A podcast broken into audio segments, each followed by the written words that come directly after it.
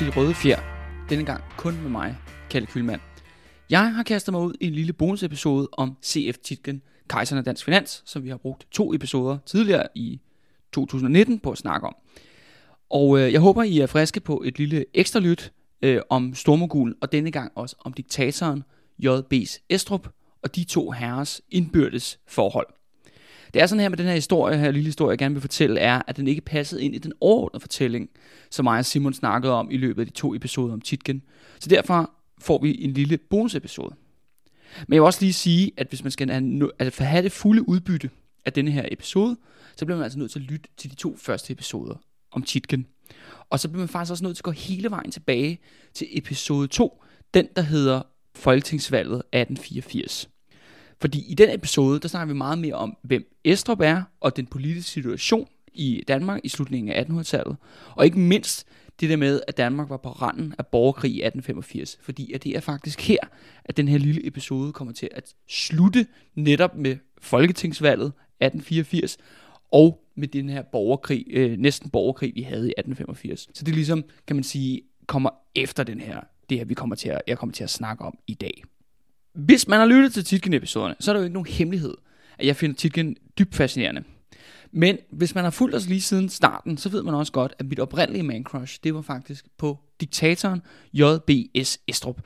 Og Estrup, han er, øh, han er jo en politiker, øh, som egentlig startede egentlig som, øh, hvad hedder det, indrigsminister, og senere blev statsminister, og så, som jeg vil argumentere for, faktisk blev diktator. Estrups periode ligger sådan efter krigen i 1864, og så 1866 faktisk helt frem til 1901. Men officielt så var han kun statsminister i perioden 1877 til 1894. Men som den skarpe lytter nok vil konstatere, så er det jo i præcis den samme periode, som Titgen byggede sit forretningsimperium. Hans storhedsmarksperiode ligger jo faktisk i 1860'erne og lige ind i starten af 1870'erne. Så det er jo også, kan man sige, der er jo et stort overlap. Og det er også derfor, jeg synes, det er altså nemlig så fascinerende, fordi de havde nemlig en del ting med hinanden at gøre. På den ene side har du en stor politisk leder slash diktator, og på den anden side har du ligesom lederen af dansk erhvervsliv. Og en ting er selvfølgelig, at de har vidst, hvad hinanden var, men de har jo også mødtes med hinanden under flere omgange, både øh, officielt, men også sådan set privat. De er jo nogle af de to mest markante skikkelser i Danmark i slutningen af 1800-tallet. Og også fordi det fortæller os både om noget, hvordan Titgen agerede sådan politisk, men det fortæller også noget og lidt om omkring, hvordan, hvad, hvordan erhvervslivet ligesom skulle deal med det her diktatur, som var jo fyldt det hele i slutningen, i slutningen af 1800-tallet i Danmark. Og øh, inden vi begynder, og sådan rigtigt i forhold til deres øh, tos forhold, så er det måske også lige meget godt at rise op, hvor titlen egentlig stod sådan politisk, inden at Estrup sådan set rigtig først kommer til i 1866.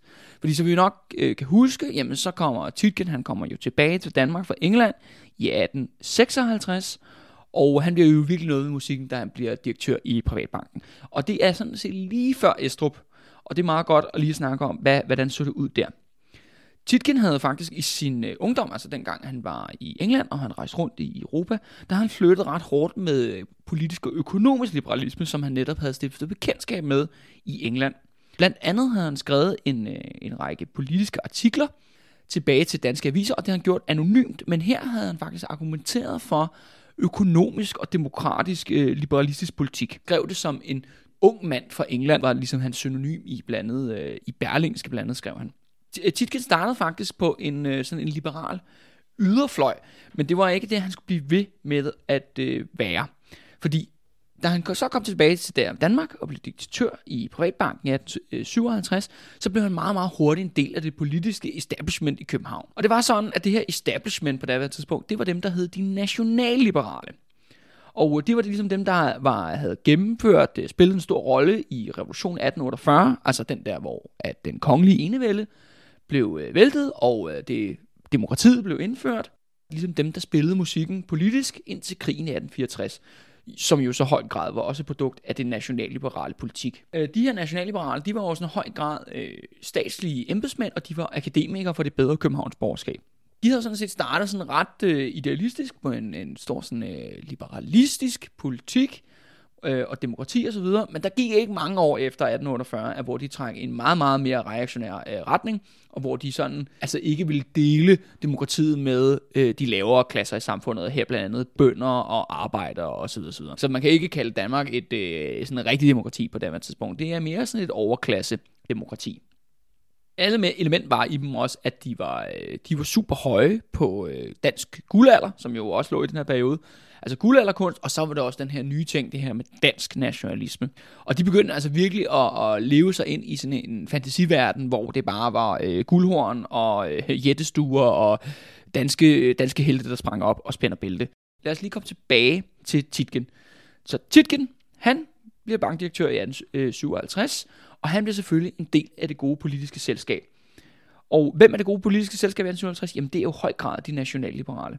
Og Titgen han kom altså faktisk virkelig tæt på dem. De åbnede armene for ham som person, og ikke mindst hans virksomhedsimperium og alle de projekter, han i gang satte på det tidspunkt. Titgen gik faktisk ret langt i sit forhold til det nationalliberale. Noget af det mest sigende var, at han flyttede ind på det, der hed den nationalliberale gade, og det var altså Kronprinsessegade som ligger lige ved Kongens Have i København. Og den gade var ligesom kendt for, at der boede alle de nationalliberale spidser. Fordi Titgen jo, som jo var den store øh, netværker, han blev selvfølgelig også nødt til at flytte derind, og han flyttede ind i Kronprinsessegade nummer 30. Og det er faktisk der, hvor at øh, Davids samling øh, ligger den dag i dag. Det er altså godt nok en tidbemærkning, men det skal man virkelig tjekke ud, hvis man ikke, øh, ikke har været derinde. Og øh, han boede faktisk øh, her i Kronprinsessegade 30 helt frem til sin død i 1901. Altså han er nærmest gået i kollektiv med de nationale liberale. Og han går også videre faktisk, fordi at det var ikke noget, øh, vi nævnte i de to andre Titken-episoder, men Titken har faktisk også haft en kortere politisk karriere i Københavns borgerrepræsentation, netop på baggrund af, at han blev inviteret ind af de nationale liberale. I 1861, så han sad i den her borgerrepræsentation fra 1861 til 1865 det er jo så kommunalpolitik, men kommunalpolitik på daværende tidspunkt i København og sådan set i resten af landet, var overhovedet ikke altså demokratisk øh, på nogen som helst måde. Der var nogle valg og sådan noget, men det var fandme mere øh, pro forma. Det var sådan noget med, at det var jo en, øh, en erhvervsmæssig og politisk øh, overklasseklub at sidde i, øh, i sidde i borgerrepræsentation, og det var sådan noget med, at man udpegede sine egne venner øh, inden for øh, sin egen, øh, sit eget netværk, og så kom man så ind og sidde i borgerrepræsentation og var med til at bestemme, hvad der skulle ske i, i øh, København lokalpolitisk. Og fordi Tietgen jo så hurtigt, øh, kan man sige, steg i graderne inden for den nationalliberale bevægelse, så blev han så inviteret med ind. Det er jo hverken fordi Tietgen sad særlig længe, og det andet er jo så heller ikke, han har jo ikke efterladt sig et, øh, et, et minde øh, lokalpolitisk i København. Det er, ikke det, for, det er ikke derfor, at vi ligesom husker ham, eller skal beskæftige os med ham. Og han har også sådan selv sagt jo, at øh, politik var jo aldrig hans øh, spidskompetence han øh, var jo mere, meget mere interesseret i forretningerne. Ikke? Han var meget mere interesseret i at øh, bygge sit forretningsimperium. Og den eneste grund til, at han faktisk sad i den her borgerrepræsentation sammen med de nationalliberale, det var jo i høj grad for at udbygge sit politiske netværk. Det var sådan set stadigvæk øh, ret tidligt øh, i hans øh, karriere, her i øh, starten af 1860'erne. Så det giver også god mening, at han har taget den her, øh, taget imod det her, ja, en hedersbevægelse, øh, bevisning, som det jo var, at sidde i borgerrepræsentation sammen med de nationalliberale, nationalliberale venneklub. Og der har han jo så kommet ind, og så har han udbygget sit netværk og snakket med de folk derinde. Altså skabt en masse politiske kontakter, han kunne bruge senere. Og det er jo så en ting. Men nu kommer vi så til krigen, katastrofen i 1864. For det første, Danmark taber den her krig ret hårdt. 4.000 danske soldater bliver dræbt. Slesvig-Holsten, det mister man. Det bliver en del af Preussen. Man mister jo øh, over en tredjedel af sit territorium øh, og man står i en politisk og økonomisk katastrofe, og det fører så også til, at de nationalliberale, de fuldstændig imploderer som politisk bevægelse. Og hvem der ligesom kommer ud og fylder det her magtomrum efter de nationalliberale, jamen det er jo så J.B. Estrup. Og øh, den klasse, øh, den magtklasse, han sådan set repræsenterede, som var godsejerne, der er i tæt forbindelse med kongehuset, og her tænker jeg især på Christian 9. Estrup er jo en, en, en, en dybt reaktionær øh, person, øh, og han er benhård, og han har et projekt om, at nu skal det være slut med det der øh, nationalliberale fis. Og han ser jo også som om, at det er det nationalliberale, der har bragt øh, demokrati og liberale idéer, og hvad fanden det nu kan være, ind i Danmark, og det er det, der blandt andet har ført med til at føre til katastrofen i, øh, i 1864. Og nu skal der satmes øh, ryddes op. Øh, og det har han i hvert fald tænkt sig at gøre, og han kommer ind og samler øh, stumperne op. Som sagt, ikke? Estrup er jo manden, der mener sådan, at ytrings-, organisations- og forsamlingsfrihed, kort sagt demokratiet, har ført til galskaben ved dybel, og nu skal der sandelig andre boller på suppen.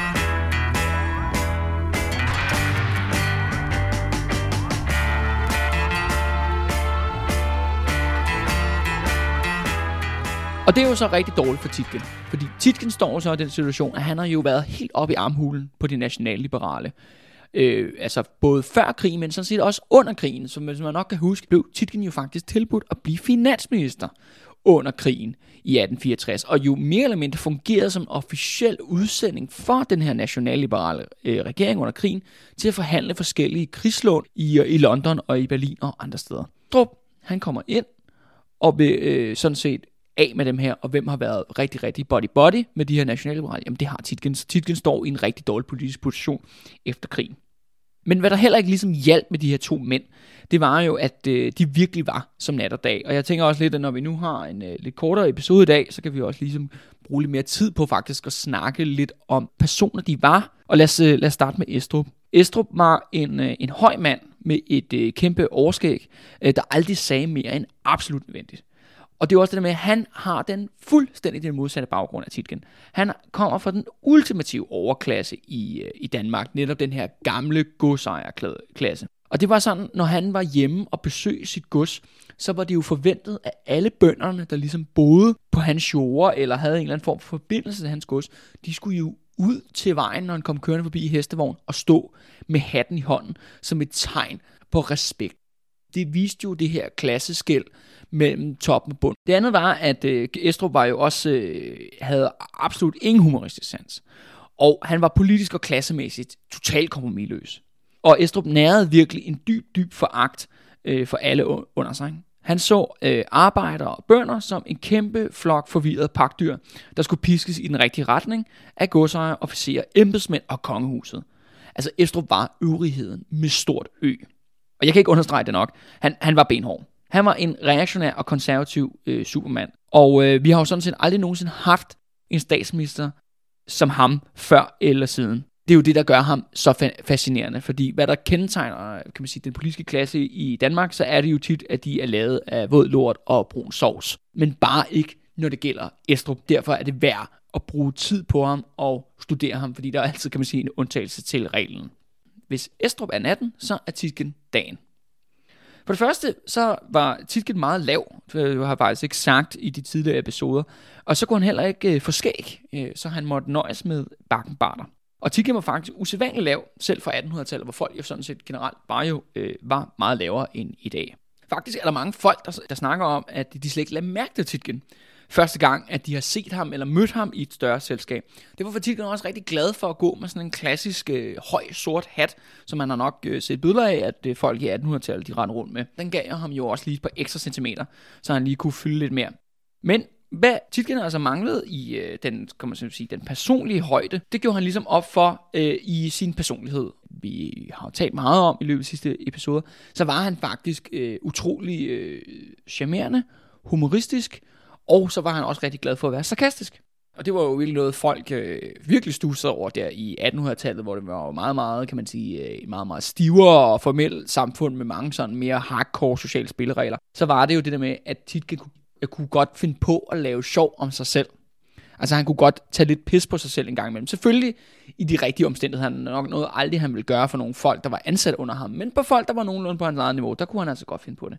Og en anden ting var, at han sådan set ikke var bange for at snakke om øh, sin øh, relativt fattige barndom. Øh, og ligesom sin vej til succes. Det eneste undtagelse var selvfølgelig, at øh, han ikke kunne lide at tale om sin far, som vi snakkede om tilbage i episode 1.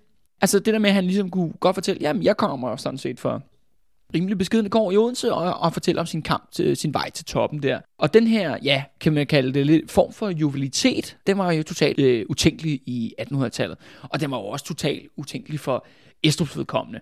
Det kunne han overhovedet ikke finde på. Men det er også klart nok, man skaber jo ikke Danmarks største netværk ved at sidde over hjørnet og surmule. Det virkede jo. Det var jo blandt andet det, der var øh, en af nøglen til øh, Titkens øh, succes. Og det var også derfor, at han kunne skabe de her kæmpemæssige illusioner øh, om for eksempel at øh, ja, bilde folk ind, at han havde penge, han ikke havde, eller at, øh, at øh, han ikke var gået bankerot. En anden ting var jo så også, kan man sige sådan ren hvad skal vi kalde det, det var jo ikke så meget i det politiske, øh, men mere i det forretningsmæssige, så var Titgen jo øh, en, en pragmatiker og en problemløser til øh, fingerspidserne. Og der kan man sige igen, der var Estrup det stik modsatte.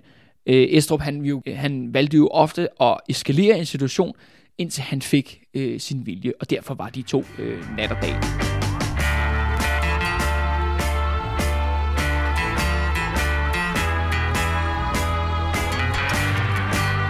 Titgen og Estrup, de er allerede på kollisionskurs efter krigen i 1864. Og det første sammenstød, de får, øh, det er omkring Danmarks jernbaner. De første jernbaner i Danmark var allerede blevet bygget tilbage i 1847, altså før Titgens forretningsimperium overhovedet var begyndt. Men Udover at der blev bygget den første bane mellem København og Roskilde, så gik det rigtig, rigtig langsomt derfra på sådan en rigtig typisk øh, dansk façon. Og, men da Tilken så ligesom var kommet tilbage til Danmark og begyndte sin business, så havde han jo selvfølgelig et rigtig godt øje til, øh, til jernbanerne. Og det havde han jo så af, fordi at Tilken var jo vild med alt, hvad der hed moderne teknologi, og der var jo jernbanen noget af det ypperste ved, ved siden af, af telegrafen. Tilken havde også en klar idé om, at han gerne ville være sådan en jernbanebaron, som man kendte fra øh, USA, Øh, og han ville gerne være en dansk pendant til det. Der så han ligesom sig selv øh, kunne indtage en, en stor rolle. Og efter krigen i 1864, der var det også tydeligt, at Danmark havde brug for meget mere jernbaneinfrastruktur. Krigen havde ligesom vist, at det var jernbaner er jo en effektiv måde at transportere tropper og forsyninger øh, hurtigt frem og tilbage øh, hen over øh, landet. Øh, og derfor var det klart, at Danmark skulle simpelthen have nogle flere jernbaner efter den her krig. Men en anden person, der også havde godt øh, øje til øh, jernbanerne, det var selvfølgelig Estrup. Og han var jo, som sagt, indrigsminister i den her regering i 1866. Og jernbanerne og infrastruktur jo lå jo netop under hans resortområde. Estrup havde en eller anden grund til, at han jo, udover kan man sige, det rent sådan øh, militær aspekt i forhold til en fremmed invasion, at han havde godt øje til jernbanen, så havde Estrup også et blik i forhold til jernbanen til brug til at nedkæmpe intern opposition. Netop i forhold til, lad os sige, der opstår uroligheder eller opstand i København eller Jylland eller et andet sted, jamen så må man selvfølgelig brug for at sende politi og militær hurtigt frem og tilbage med den her jernbane. Det, jernbanen kom faktisk også til at hjælpe Estrup, når vi når helt frem til 1885, fordi det er jo der, at Venstre tror med revolution og borgerkrig, og så sætter han jo hæren i alarmredskab, og der trækker de jo, mobiliserer de jo hele den øh, store del af den danske her rundt omkring København, og der er der en ting, at de når jo rigtig, rigtig hurtigt frem, netop på grund af de her jernbaner, der er blevet bygget i perioden øh, mellem 1866 til 1885. Men i 1866, der skulle der simpelthen tages beslutning om, når, hvem er det, der skal bygge alle de her jernbaner? Fordi alle kan man sige, jamen Tytgen vil gerne have jernbaner, Estrup vil gerne have jernbaner, alle vil gerne have jernbaner. Men selvfølgelig, hvem er det, der skal bygge dem? Alt så pegede på, at det var jo ligesom Titgen, der skulle få den her opgave. Han, øh, for det første kendte han jo en masse folk fra England, der havde lavet jernbaner før. Han havde også lavet et øh, jernbaneselskab, der var begyndt at bygge en masse øh, små øh, lokalbaner rundt omkring. Det var jo oplagt, at han skulle jo have den her, øh, den her post, øh, eller den her opgave af staten. Et andet element var, at den her regering, som øh, Estrup var indrigsminister i, der var jo flere af de andre ministre i den her regering, som var på Titkens øh, hemmelige lønningslister, altså de her korruptionslister, som vi tal- talte om. Altså han var øh, et spøgelse til de her forhandlinger, han vidste præcis, hvad der foregik, øh, og blev snakket om på de her møder, når det netop drejede sig om jernbaner. Og så det virkede jo fuldstændig oplagt, at han selvfølgelig skulle han have de her, øh, selvfølgelig skulle han have den her jernbaneaftale. Men til Titkens store overraskelse, så lider den her plan fuldstændig fejl. Fordi på en række interne møder, der fejrer Estrup simpelthen Titkens øh, tilbud, Titkens planer om jernbaner fuldstændig af banen. Og øh, det Estrup han vil have, han vil have netop have statsejet jernbaner. Han vil have et statsligt selskab i stedet for et privat selskab, og det var jo det Titken var. Han var jo et privat. Han var privatmand, han var en privat erhvervsmand. Estrup ønskede, at staten skulle kontrollere de her jernbaner i tilfælde af interne uroligheder. Der mente Estrup, at man kan ikke kunne stole på private selskaber i sin situation. Og især ikke sådan en mand som Titken jo, som jo netop havde været venner med Estrups politiske modstandere, de nationalliberale. En anden ting var, at Estrup også havde sådan en rationale om, at staten simpelthen ikke kunne stole på private firmaer, uanset hvor venligsindede de var. Fordi at virksomheders formål er jo først og fremmest at tjene penge, og det mente han vil altid ville undergrave deres øh, nationalisme og deres patriotisme i sidste ende. Eller de ville måske sætte sig selv før, de ville sætte sig selv over øh, staten. Og derfor mente Estrup, at staten burde kontrollere alt den der vigtige infrastruktur, øh, ja, der garanterede statens magt og insistens. Øh, og det kunne man sådan en slags ting, kunne man ikke overlade til øh, private erhvervsmænd. Og det er jo bare sådan lidt øh, sjovt i forhold til, kan man sige, en moderne kontekst, hvor for eksempel sådan ting som Nets, som er jo sådan det der system, som vi betaler, bruger, når vi skal betale øh, dankort og vores, øh, alt det der øh, online betaling, øh, det er jo kontrolleret af privat firma, som er jo basalt, kan man sige, øh, øh økonomisk infrastruktur, og vi kan da også gå helt tilbage til den infamøse Goldman Sachs køb af Dong tilbage i 2014.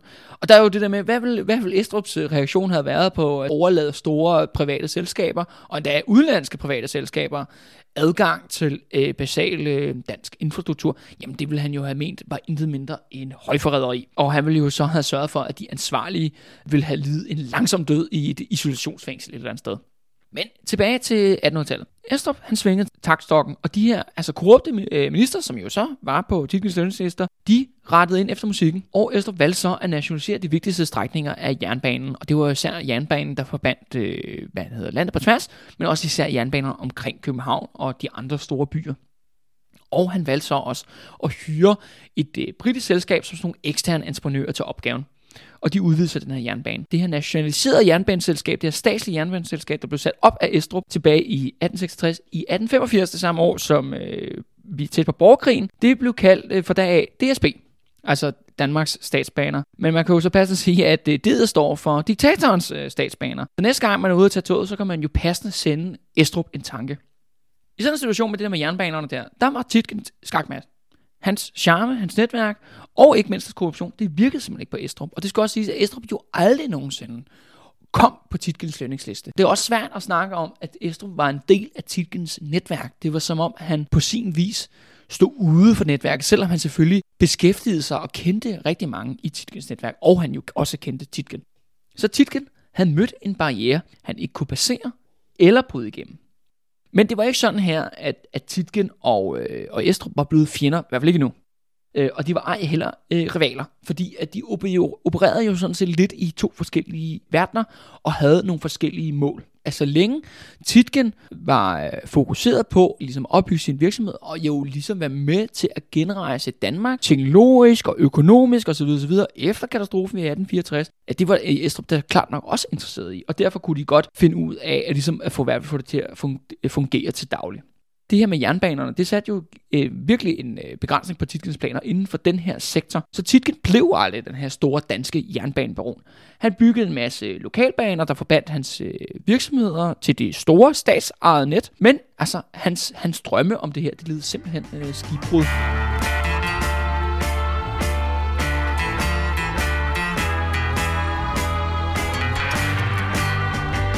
Der er dog håb øh, for diktatoren og stormogulens interne forhold. Fordi i 1870'erne, i starten af 1870'erne, der får de en fælles øh, fjende, som skal bringe dem sammen i næsten 10 år langt samarbejde. Og den her fjende, det er ingen ringer end Louis Pio og det unge Socialdemokrati. Og hele den historie, den begynder sådan set i 1871, da Titgen går ind i BRV. Og BRV, det er jo det her store, øh, hvad det her Danmarks største rederi og øh, maskinfabrik, og det er sådan set startet af nogle andre end, end Titgen. Men i 1871, der havde de altså brug for noget kapital, fordi de var i en konstant udvidelse af, af rederiet og øh, maskinfabrikken. BRV lavede jo også skibe og motorer til dansk skibsfart, men det inkluderede selvfølgelig også Titkens DFDS. Og Titken var jo altid øh, rigtig glad for øh, monopoler inden for, øh, inden for de industrier, han var engageret i, så han kunne kontrollere det hele. Og derfor ville han selvfølgelig også være klart nok at komme ind og kontrollere BRV, så han kontrollerede endnu et led i produktionskæden.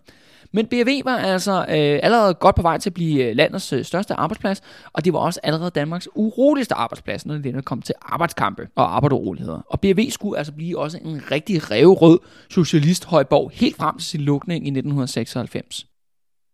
Men de har altså brug for penge, og i 1871, så de går selvfølgelig til Titgen i Privatbanken. Og han øh, investerer en masse penge i BRV, og han kommer så til at sidde i BRV's øh, bestyrelse, og kommer til at være en bestemmende kraft i resten af, sin, øh, ja, i resten af sit liv.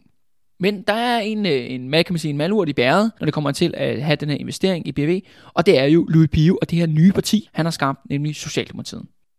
Pio, han øh, begynder at øh, organisere arbejder på Titkins arbejdspladser, såsom BRV. Øh, og det er der sådan set også en god grund til, fordi arbejdsforholdene på Titkins arbejdspladser, de er mildest talt elendige. Og det er ikke skal siges, det er jo ikke fordi, at det er Titkin har så meget værre end så mange andre industriarbejdspladser øh, i, på daværende tidspunkt i 1800-tallet, men der er tale om rigtig, rigtig usle forhold, og lave lønninger og børnearbejde var jo også øh, voldsomt udbredt øh, interessante er med, øh, med Titgen, og så forhold netop til, øh, kan man sige, hans ansattes rettigheder, i hvert fald dem, der er lavest nede netop øh, arbejderklassen, øh, så er, at faktisk, at Titgen i flere omgange øh, laver sådan nogle, hvad hedder det, filantrofiske projekter i København, hvor han bygger billige arbejderboliger, blandt andet øh, i Indreby og ude på Christianshavn. Men når det kom til sådan selve arbejderrettighederne, det lå ham faktisk utrolig fjernt det, det lå jo generelt øh, overklassen super fjern, at de ville jo selvfølgelig ikke give arbejderrettigheder. Det er jo noget øh, af arbejderrettigheder og bedre forhold. Det er jo sådan set noget, der øh, bliver sådan set tunget igennem gennem øh, fagbevægelsen og arbejderklassens kamp, i blandet også mod Titken.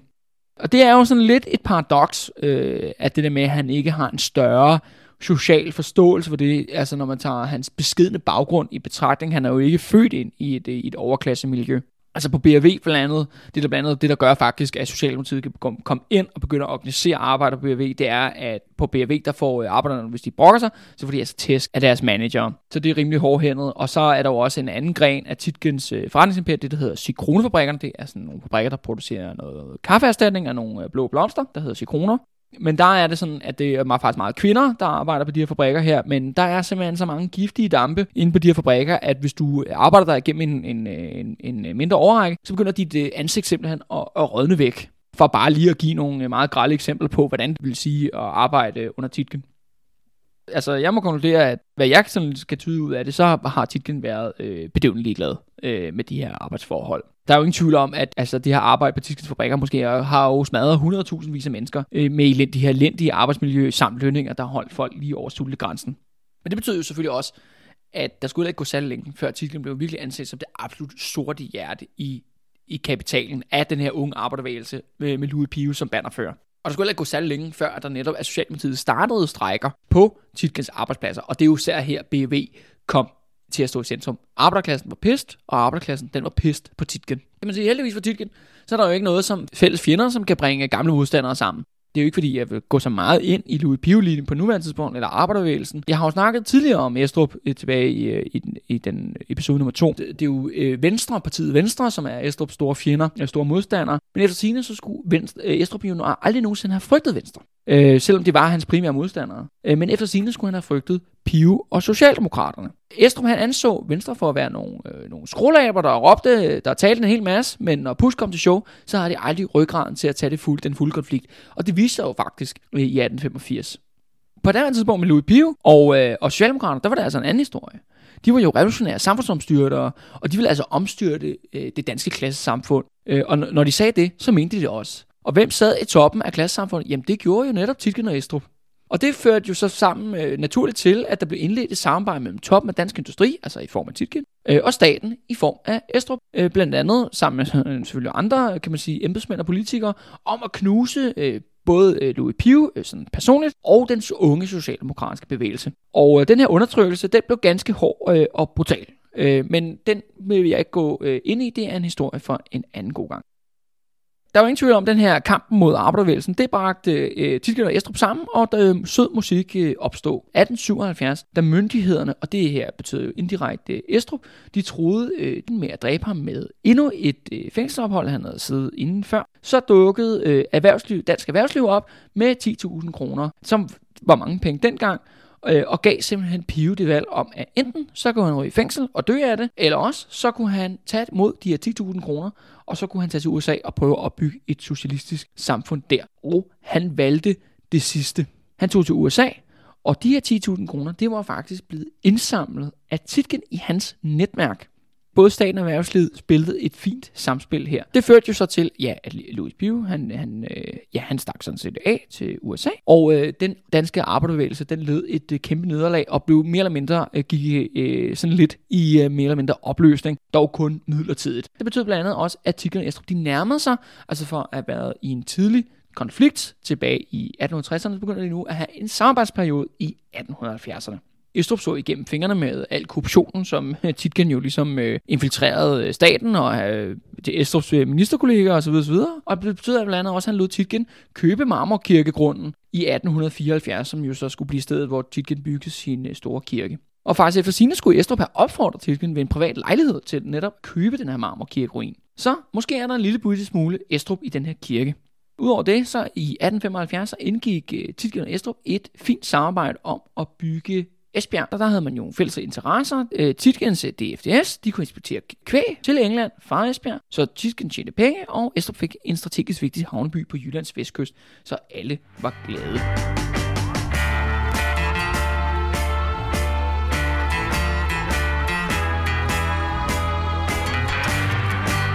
Men idyllen, den varede ikke ved.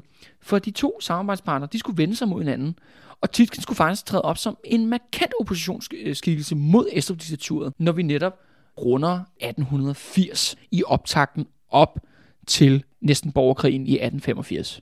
Det, der har ligesom skabt øh, konflikten, det var, at øh, indtrådte en økonomisk øh, krise mellem 1874 til 1894. Og rundt omkring i Europa, alle de andre nationer, der blev der opsat øh, tolvbarriere, og der udbrød handelskrig mellem forskellige øh, nationer. Men bare ikke i Danmark. I Danmark der lå det sådan set fuldstændig øh, åben. Der blev ikke opsat tolvbarriere af Estrup. Og det gik jo selvfølgelig ud over Titgen og børsen, som han repræsenterede, og hans virksomhedsimperium. Grunden til, at der ikke blev sat de her tolvbarriere op, det var jo, at Estrup han øh, repræsenterede først og fremmest øh, godsejerne, og dermed det store landbrug i Danmark. Og de var jo interesserede i den her frihandel, i at sælge deres landbrugsprodukter så åben og så nemt som muligt. Og der kan man så se her, at har landbruget og industrien modsatte øh, interesser. Og, øh, og selvom at øh, Titgen gentagende gange øh, appellerede til Estrup om netop at gøre noget ved det, at Danmark også skulle have nogle, øh, nogle tolvbeskyttelsesmure osv., osv., der var også et andet element i det, og det var, at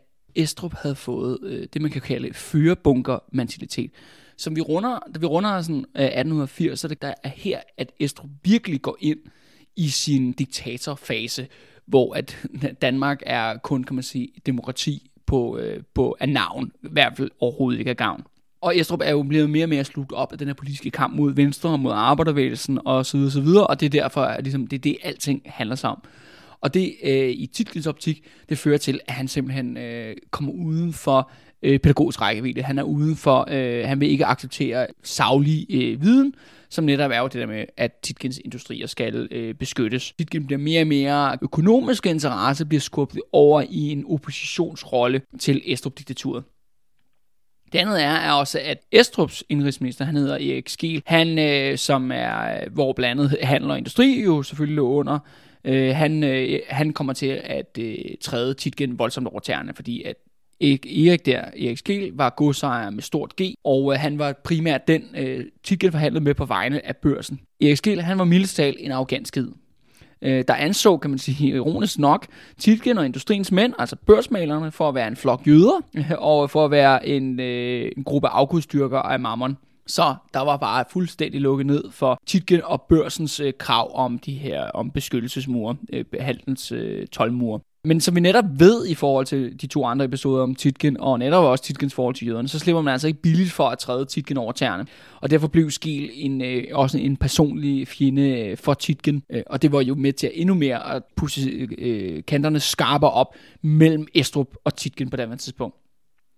Derfor, det var ikke kun Titgen, der stod bag det, men han var med til at mobilisere, og han støttede op om det, der blev kendt som børsoppositionen mod Estrup, Så var en opposition, som voksede frem omkring år 1880, og sådan set varede ind til, ja, mere eller mindre måske folketingsvalget 1884. Og der blev blandt andet i den her periode afholdt nogle massemøder, politiske massemøder på børsen, øh, faktisk vendt mod Estrup og Estrup og hvem optræder som den militante og radikaliserende hovedtaler på de her møder, jamen det gør CF Titgen. Det er jo nok første og sidste gang i Danmarks historie, at børsen er centrum for en militant regeringskritisk opposition af rige mænd, vendt mod en dybt højorienteret regering. Det er jo i sig selv øh, øh dybt fascinerende og også lidt et paradoks. Titken, han øh, er mere eller mindre den øh, uofficielle øh, leder og støtter oppositionen for, skyggen, for skyggerne, men på de afgørende tidspunkter, så indtager han altså en hovedrolle og puster til ilden for ligesom at øh, ja, vække den her opposition mod øh, Estro. Og i den her politiske, øh, mere og mere skærpede situation, der bliver han faktisk opfordret af borgerne i Odense, hans gamle øh, hjemby, til at stille op til Folketinget. Inden for Højre, altså Højre var jo så Estrups øh, parti i Folketinget, men stiller op som en højorienteret kandidat, der kunne fjerne Estrup. Og Titken er efter sine enormt fristet til netop at stille op.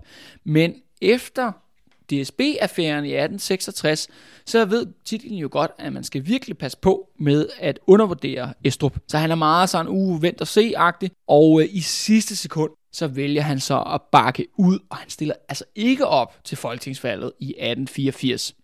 Og, øh, og det fører så faktisk frem til, at vi er nået frem til slutningen øh, af den her lille øh, historie om, øh, om de to mænds øh, forhold. Og nu blev den så ikke engang så lille, det var så længere og længere den her episode, øh, om de her to mænds øh, forhold. Der er også en grund til den her børsopposition, som jeg talte om. Den, den går netop også sig selv op til det her valg i, øh, i 1884.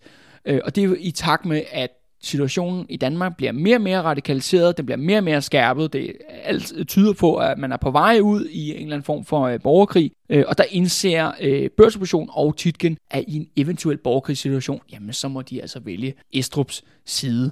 Fordi i en klassekrig, altså en borgerkrig, en klassekrig mellem bønder og arbejder på den ene side, og godsejere og kongehus på den anden side, jamen så hører altså industrien og børsen, den hører altså på det sidste hold. Øh, det kan godt være, at man var meget uenig i den øh, økonomiske politik, øh, Estrup førte. Det kan også godt være, at man ikke kunne lide Estrup, sådan hans personlige øh, stil, hans personlige diktatur. Men der var ingen tvivl om, at børsen og Titgen tilhørte jo den absolutte elite på daværende tidspunkt. Og i sidste ende, så kæmpede jo øh, Estrup jo også for at bibeholde det her øh, hardcore øh, overklasse, overklasse styre, øh, som jo så nok også har været i industrimændens personlige øh, interesse da vi netop når 1885, og Estrup for alvor slap terren løs, så falder jo oppositionen, altså Venstre, partiet Venstre, de falder jo sammen som våd klud. Og herfra øh, har Titgen indset, at der var ikke noget at stille op over for Estrup. Øh, og faktisk helt frem til øh, Titgens død i, øh, i 1901, der forholdt han sig faktisk passivt øh, til politik, øh, og accepterede ligesom tingenes tilstand. Øh, han kom aldrig til at øh, igen øh, rø, øh, løfte en kritisk røst mod øh, Estrup-diktaturet. Tickets netværk var mægtigt, men Estrups, det var åbenbart mægtigere. Fordi valget i 1884, det blev afslutning på både samarbejde og kamp mod Estrup for tidskens vedkommende. Og endnu en gang, der gik Estrup ud som sejrherre, altså også som sejrherre mod Titgen. Men her ved afslutningen om fortællingen om titanen store mogulen, så kan det være meget interessant jo lige at, at sige, jamen hvorfor valgte øh, Titgen jo at tilpasse sig Estrup-styret? Og det er jo i sidste ende det der med, at virksomheder de skal jo tjene penge. Og derfor der må de jo følge den gunstigste vind, og de må jo tilpasse sig tingenes tilstand. Øh, fordi ellers vil det jo ikke være virksomheder, der tjener penge. Men det gør dem jo også, øh, kan man sige, mildestaten smule principløse. Selvom at virksomheder jo ofte har meget, meget travlt med at fortælle os øh, det stik modsatte øh, helt fra Titkens tid til i dag. Og det er også det, der kan man sige, er jo det store paradoks, at man havde for eksempel for 80 år siden, havde man virksomheder i Danmark, der ivrigt støttede op om Nazi-Tyskland, og i dag, der sponsorerer de glædelig Pride. Virksomheder kan jo i princippet være totalt ligeglade med demokrati eller diktatur. De har jo ingen moral. De sælger produkter. Øh, og det er jo også det, der gør øh, kapitalismen øh, så fleksibel som økonomisk system. Men man skal i hvert fald ikke regne med, at de kommer og redder, med, redder verden. Altså medmindre de kan tjene penge på det. Og dog, der er nu noget ved Titkens generation, af finansmænd. Og her tænker jeg altså ligeledes på en anden stor øh, finansmand eller industrimand i Danmark, netop Jakobsen, ham der skabte Carlsberg. For ligesom Titgen og Jakobsen, de efterlod jo faktisk et ret positivt påvirkning af samfundet. Det er jo ligesom det, der blev deres legacy, som vi også snart har snakket tidligere om her på øh, De Røde Fjer. Der er noget af det her, det de gjorde, det er ikke noget, man ser så meget i dag for virksomheder eller virksomhedsledere, virksomhedsledere i dagens Danmark. Fordi Titgade Jacobsen ville aldrig have bare have nøjes med for eksempel at give 50.000 kroner til, øh, til hospitalsklovene, og så pusse glorien, eller, bare, eller valgt at sponsorere et fodboldhold i Superligaen, øh, hvilket jo blot er jo at give flere penge til folk, som er stinkende rige i forvejen. En ting er, kan man sige, at de var selvfølgelig den her first mover generation, der rykkede ind og omskaffede hele samfundet og byggede nye byer. Ja, og ikke blot hovedkvarter, hovedkontorer til dem selv.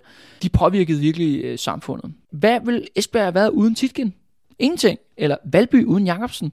Men hvad betyder for eksempel Saxo Bank for Østerbro i dag? Det betyder jo ikke en skid. De har bare en bygning der, ligesom så mange andre virksomheder. At Titgen og Jacobsen havde en meget mere klar idé om en eller anden form for samfundspagt. Altså en, godt nok en socialkonservativ form for samfundspagt. Og de var jo først og fremmest også kapitalister og forretningsmænd, der havde principper lige indtil de ikke havde dem længere. Men de havde i hvert fald et sæt af retningslinjer, som, øh, som jeg mener måske kan opsummeres som følgende. Det er, at dem, der havde og kunne, de skulle give tilbage til samfundet. Og de gav altså ikke kun lidt, de gav meget. Og ligesom til det med Titgen, som jeg nævnte tidligere med, at Titgen han byggede billige arbejderboliger. Hvornår har vi sidst set en virksomhedsleder bygge et helt kvarter af billige boliger i København, uden at skulle have en krone for det. Ikke siden Titgen. Hvornår har vi set en virksomhedsleder give et kæmpe kunstmuseum kvitt og frit til staten og til almenvældet? Ikke siden Jacobsen. Det bliver gentaget igen og igen i dag, at alt, hvad der er godt for dansk erhvervsliv, er godt for Danmark. Jeg tvivler. Så længe virksomhederne ikke engang vil lære deres egen historie, så er det jo kun primært godt for dem selv. Det er jo ingen tvivl om, at mange af de her projekter, Titgen, blandt andet også de her filotropiske og kunstmuseer osv., osv., det, var jo, det handlede i høj grad om prestigeprojekter for Titgen og Jacobsen. Men de kom jo hele samfundet til glæde. I sidste ende i hvert fald. Men øh, efter sådan en øh, opsang til kapitalen, altså hvis den overhovedet lytter med, så er det blot at sige tak øh, for denne gang. Øh, jeg vil lægge øh, Titgen på hylden for nu, selvom jeg er overbevist om, at mig og Hambi er slet ikke færdige med hinanden. Og jeg er i hvert fald slet ikke færdig med erhvervshistorien. Og jeg regner stærkt med, at i løbet af 2020, der kommer vi tilbage til erhvervshistorie. Både vi skal, jeg tænkte, at vi skulle se på, hvad fanden blev der egentlig af H.N. Andersen og jøderne i Landmandsbanken, altså dem, der tog over efter Titgen. Og så har jeg også et godt øje til det store søslag mellem J. Lauritsen og Mærsk om dansk skibsfart igennem to generationer og to verdenskrige. Til sidst, så vil jeg bare sige, at hvis du vil lide Danmarks historie om antihelte og skurke, altså de røde fjer, og ikke mindst Kalle Kylmans rants og indtaler, så spred ordet, så at vi kan få nogle flere lytter 巧克力。